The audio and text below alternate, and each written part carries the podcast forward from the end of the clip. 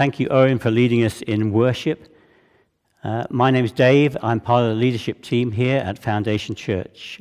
And I want to add my welcome to everyone viewing this today, whether you're part of Foundation Church normally or whether you've just happened to come upon this site uh, today. When we launched Foundation Church just a few months ago, we set out some key pursuits that are important to us as individuals and as a church. We wanted to make sure that anyone who joined us understood these things so that we could move forward together.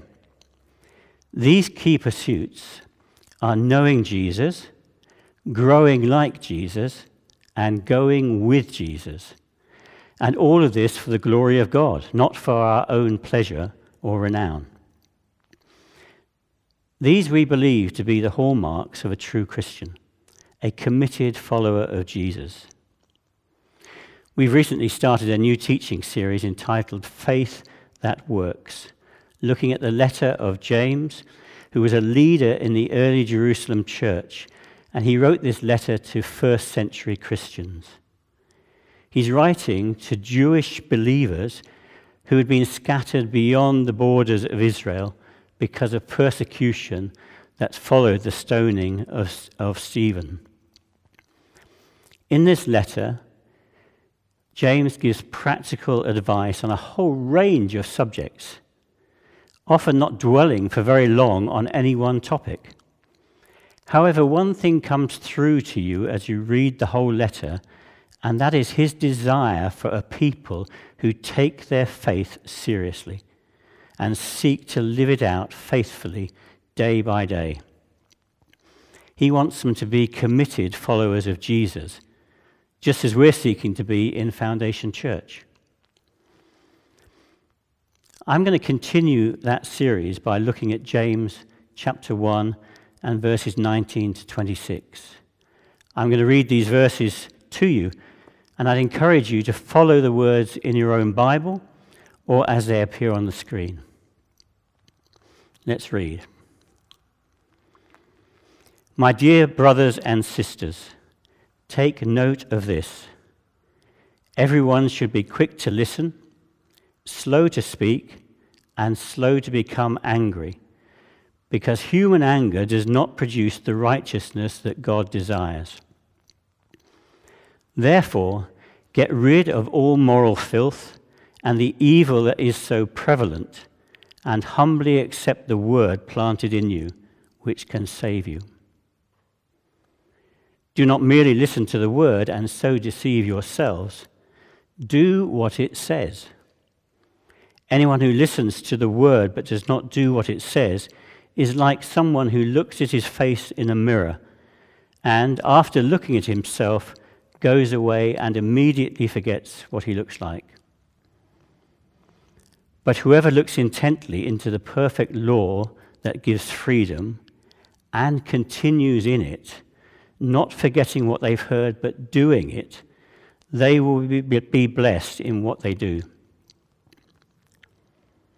Those who consider themselves religious and yet do not keep a tight rein on their tongues deceive themselves, and their religion is worthless. Religion that God our Father accepts as pure and faultless is this to look after orphans and widows in their distress and to keep oneself from being polluted by the world. Let's pray, shall we?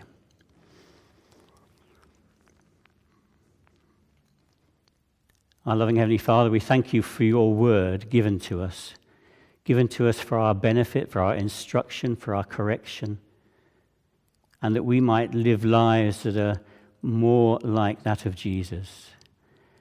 And I pray today that as we open your word up, that you will speak to us by your Holy Spirit. I pray that we will be not just hearers of your word today, but we will seek to take things from it that we can implement into our lives this coming week. Would you speak to us and would you just open our hearts to hear your word right now? In Jesus' name, Amen. So, in this passage, James writes about what it means to be a Christian. And it's important to remember that, as we noted earlier, he's writing to Christians. I want to look at three aspects of what James wrote in giving guidance on how to live the Christian life. And these speak very much to a couple of our key pursuits, namely growing like Jesus and going with Jesus. Firstly, being a committed follower of Jesus involves taking on different values and behaviors. When we talk about knowing Jesus, that's just the start. Our sins are forgiven, we're made right with God through the sacrifice of Jesus on the cross. We then begin a journey in which we seek day by day to become more like Christ.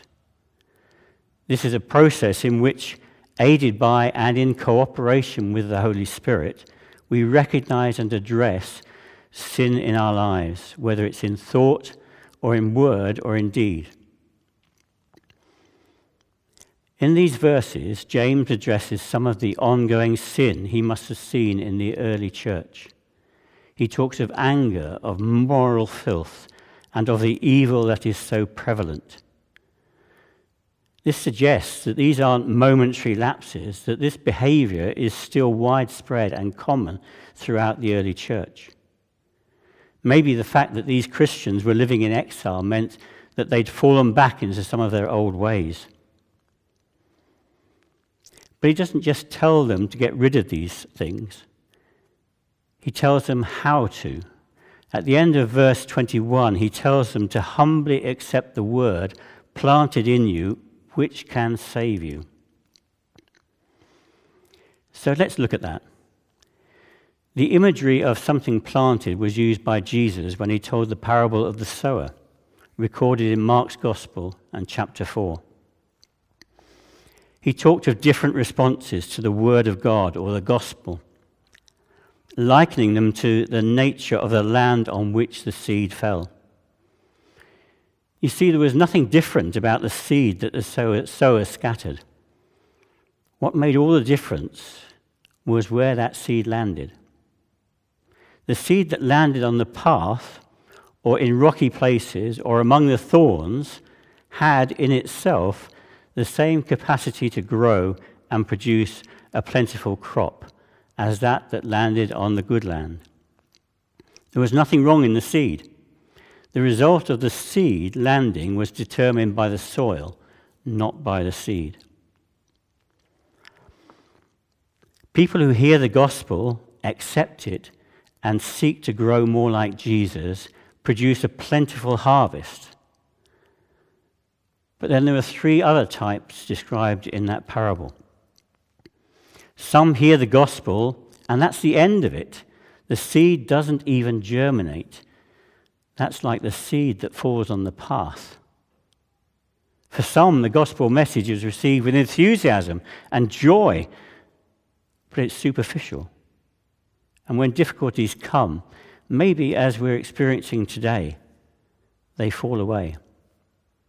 That's like the seed falling on the rocky ground.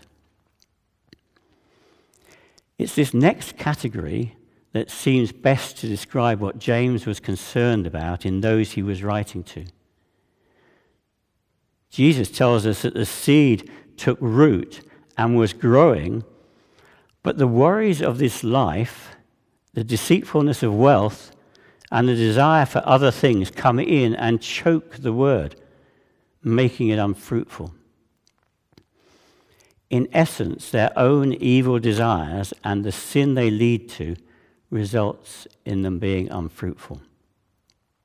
He was warning them to stay on track, to persevere. In chapter 3 of his letter to the Colossian church, the first century apostle Paul urges them to have nothing to do with sexual immorality, impurity, lust, and evil desires. He tells them not to be greedy, for a greedy person is an idolater worshipping the things of this world. These things may have featured in our earlier lives before we became Christians, but they should have no place now.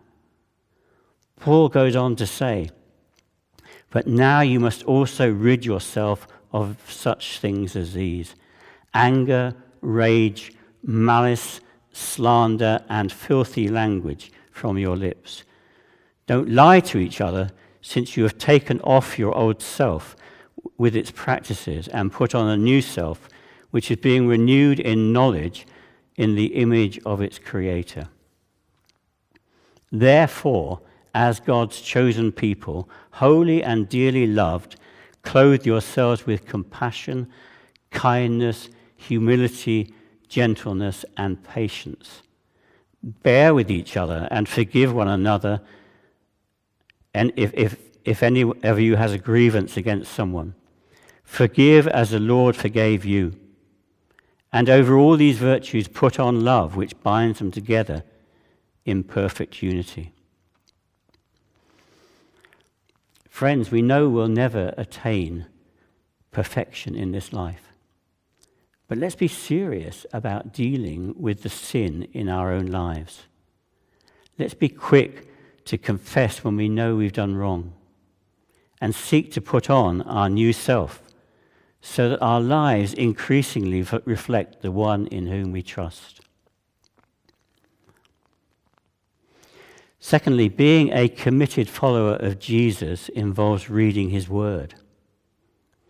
In the passage we read, James tells us not to merely listen to the word.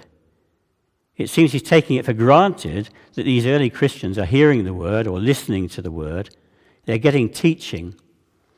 He's not in any way downplaying the importance of hearing the word, but he does urge them to go further. And we'll look at this aspect later.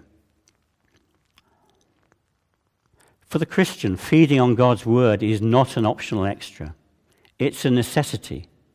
It's by reading this book that we learn about the God of creation, about man's rebellion against God, about God's dealings with his people over many generations, about God's ultimate rescue plan for mankind in sending Jesus to pay the penalty for our sins and to make it possible for us to become part of God's family and to know the promise of eternal life with Him. It's an amazing story, but it's so much more than that. It's by reading it that we get to know the mind of the author. We gain an understanding of the nature of God. We get to know Him. This, the Bible, is God's word to us, written down by men but wholly inspired by God Himself. And it's given to us for a purpose, not just as a good read or a historical account. It's given to us to change our lives. In his second letter to Timothy, the, the Apostle Paul talks about Scripture, or the Bible as we would call it. He wrote, All Scripture is breathed out by God and profitable for teaching, for reproof, for correction, for training in righteousness, that the man of God may be competent, equipped for every good work. The Bible reveals to us God's plans for us. It shows us where we're straying from his ways and gives us redirection. It helps us to live out our lives becoming more like Jesus. It helps us in our daily walk with him and equips us to do the things he wants us to do. A recent Lifeway research study found only 45% of those regularly attending church in America read the Bible more than once a week. Almost one in five churchgoers say they never read the Bible, essentially the same number who say they read it every day. We may like to think the UK is different but I fear it's not. The Bible Society here in the UK surveyed British children and found that many could not identify common Bible stories. When given a list of stories, almost one in three didn't choose the Nativity as part of the Bible. And over half, 59%, didn't know that Jonah being swallowed by the great fish is in the Bible. British parents didn't do much better around 30% of parents didn't know Adam and Eve, David and Goliath, or the Good Samaritan are in the Bible. Just as food and drink is essential for our physical well being, so reading the Bible and feeding on its teaching is essential for our spiritual growth and well being. Without reading our Bibles, we will not grow. Our development will be stunted. We will be like spiritual babes. A couple of weeks ago, after online church, some of us stayed online for coffee over a Zoom call one of our members, Helen, was online from the hospital where her, where her very premature baby had been cared for over the previous six weeks. Her daughter was now reaching the stage where she could be discharged from hospital, and there was a real sense of joy from the rest of the group as Helen shared how her baby daughter had doubled her birth weight over the past few weeks, and she was now an astounding uh, 4 pounds 12 ounces. So, how is it for you? What's your weight now compared with when you first became a Christian? No, no, not physically. We might not wish to reveal that, but rather spiritually. Have you put on weight? The writer to the Hebrews likens God's word to food. His readers were not recent converts, they'd been Christians for some time, and he doesn't pull his punches. In chapter 5 of Hebrews, we read that he tells them that they are slow to learn. He goes on to say, and I'm reading from verse 12 In fact, though by this time you ought to be teachers, you need someone to teach you the elementary truths of God's word all over again. You need milk, not solid food. Anyone who lives on milk, being still an infant, is not acquainted with the teaching about righteousness. But solid food is for the mature who, by constant use, have trained themselves to distinguish good from evil. Could these words have been written to us? Are we still having to be fed on milk when we should be onto solid food? For us, is reading God's Word our staple diet, or do we treat it like some snack we eat while we're doing other things? Do we feast on His Word, taking time over reading it and understanding what it's saying to us and what we should do about it? Or do we rush it like we rush some meals so we can move on to other things that consume our time and attention?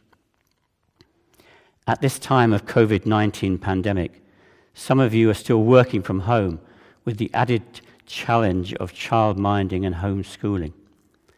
For many of us, we have more time available as we're not commuting and we're not able to go out and socialize and do things that we're used to doing.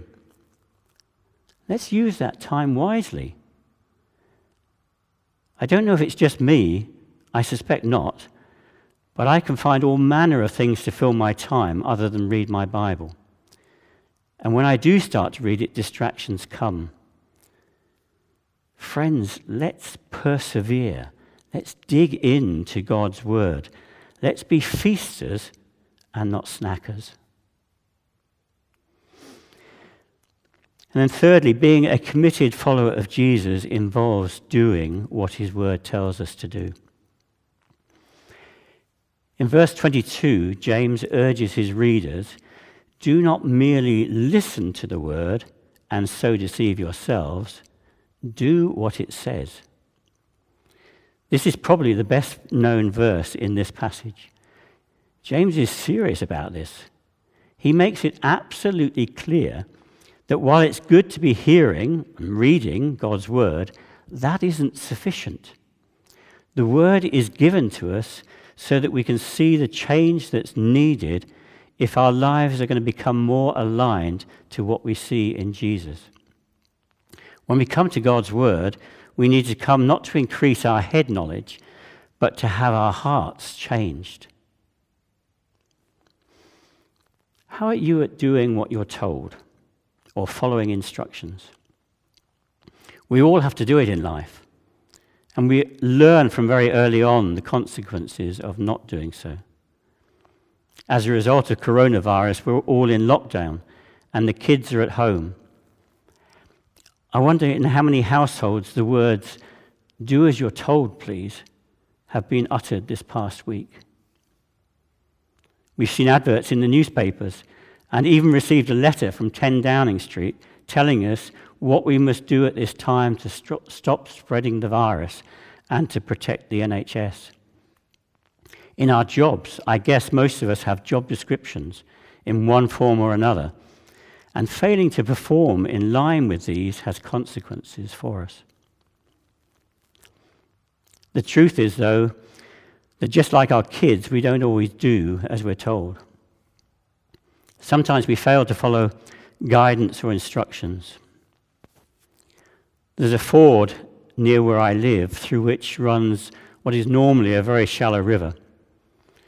Following rains, this river can become quite deep and fast flowing, and despite very clear warnings on each side of the ford, the owner of the adjacent property regularly has to rescue cars and their drivers from the river. In this current season, maybe we're tempted to feel that the government's guidelines on social distancing and not travelling unnecessarily don't apply to us. These are just simple examples. I guess we could all think of many others, including where our own failures to follow guidance have had unfortunate or disastrous consequences for us. So, why do we ignore instructions? Maybe we think they apply to other people and not to us. Or that we don't need them. We can figure these, out, these things out for ourselves. We're clever enough. We're technical enough. James gives us an instruction to help reinforce, uh, sorry, an illustration to help reinforce the importance of implementing God's word in our lives. Is that of someone looking in a mirror? Something we each do every day. And James contrasts two approaches to this. The mirror is the same in both instances. What the person sees in each case is the same. It's what happens after they've looked that differs. So the mirror stands for the Word of God, and when any of us look into that mirror, we're confronted with our own imperfections, our spots and our blemishes, if you like. God's word reveals to us areas in our lives where we aren't yet conformed to his will. It reveals our sin and our shortcomings. And it demands a response. In the first example, a person uh, goes away and forgets what he's seen. He's read the word, he knows what it says, but he does nothing about it. And as a result, his life doesn't become closer to that of Christ. In contrast, there's the person who, having seen their blemishes, perseveres and continues in the word, takes it seriously and seeks to apply it in their life, and in so doing is blessed and gradually becomes more like Christ. It's great if we're spending time reading our Bibles every day. I know a number of us are participating in community Bible reading each day looking with others at the same passage from the Bible and then sending comments on it to one another. Others of us are following different schemes, such as reading the Bible in the year. My encouragement to all of us would be to ask God, What are you saying to me through what I've read today? And then to share with God and with others in your Bible reading or life group what you're planning to do or do differently as a result of what you've read. It's great when we share with others because it adds a level of accountability where we can spur one another on in our walk with God. How we live our lives is so important. It's important for our relationship with God, but it's also important in terms of how we're viewed by others. Dwight Moody, Moody the uh, 19th century American evangelist, is quoted as saying, out of a hundred men, one will read the Bible, the other 99 will read the Christian. People are watching you. I say that not so that you can put on a show. I say it as an encouragement to us to live lives that display God's glory, lives that show those around us what Jesus was like. When writing to the Ephesian church, Paul urges them to live a life worthy of the calling you have received. Have you lapsed back into the sins and behaviors that defined you before you were a Christian? Owen spoke the other week about us living as exiles in this land, displaying the values and behaviors of God's kingdom. Let's seek to live lives that are pleasing to God and that will mark us out as being followers of Jesus. We're going to conclude our online meeting with another song led by Owen. But as you reflect on this message over this next week and on the passage that we've considered today, let me encourage you not just to read your Bibles, but to act on what you read. Let the Word impact your behaviors shape your character, direct your decision making, and guide you in the way you relate to other people, all for the glory of God.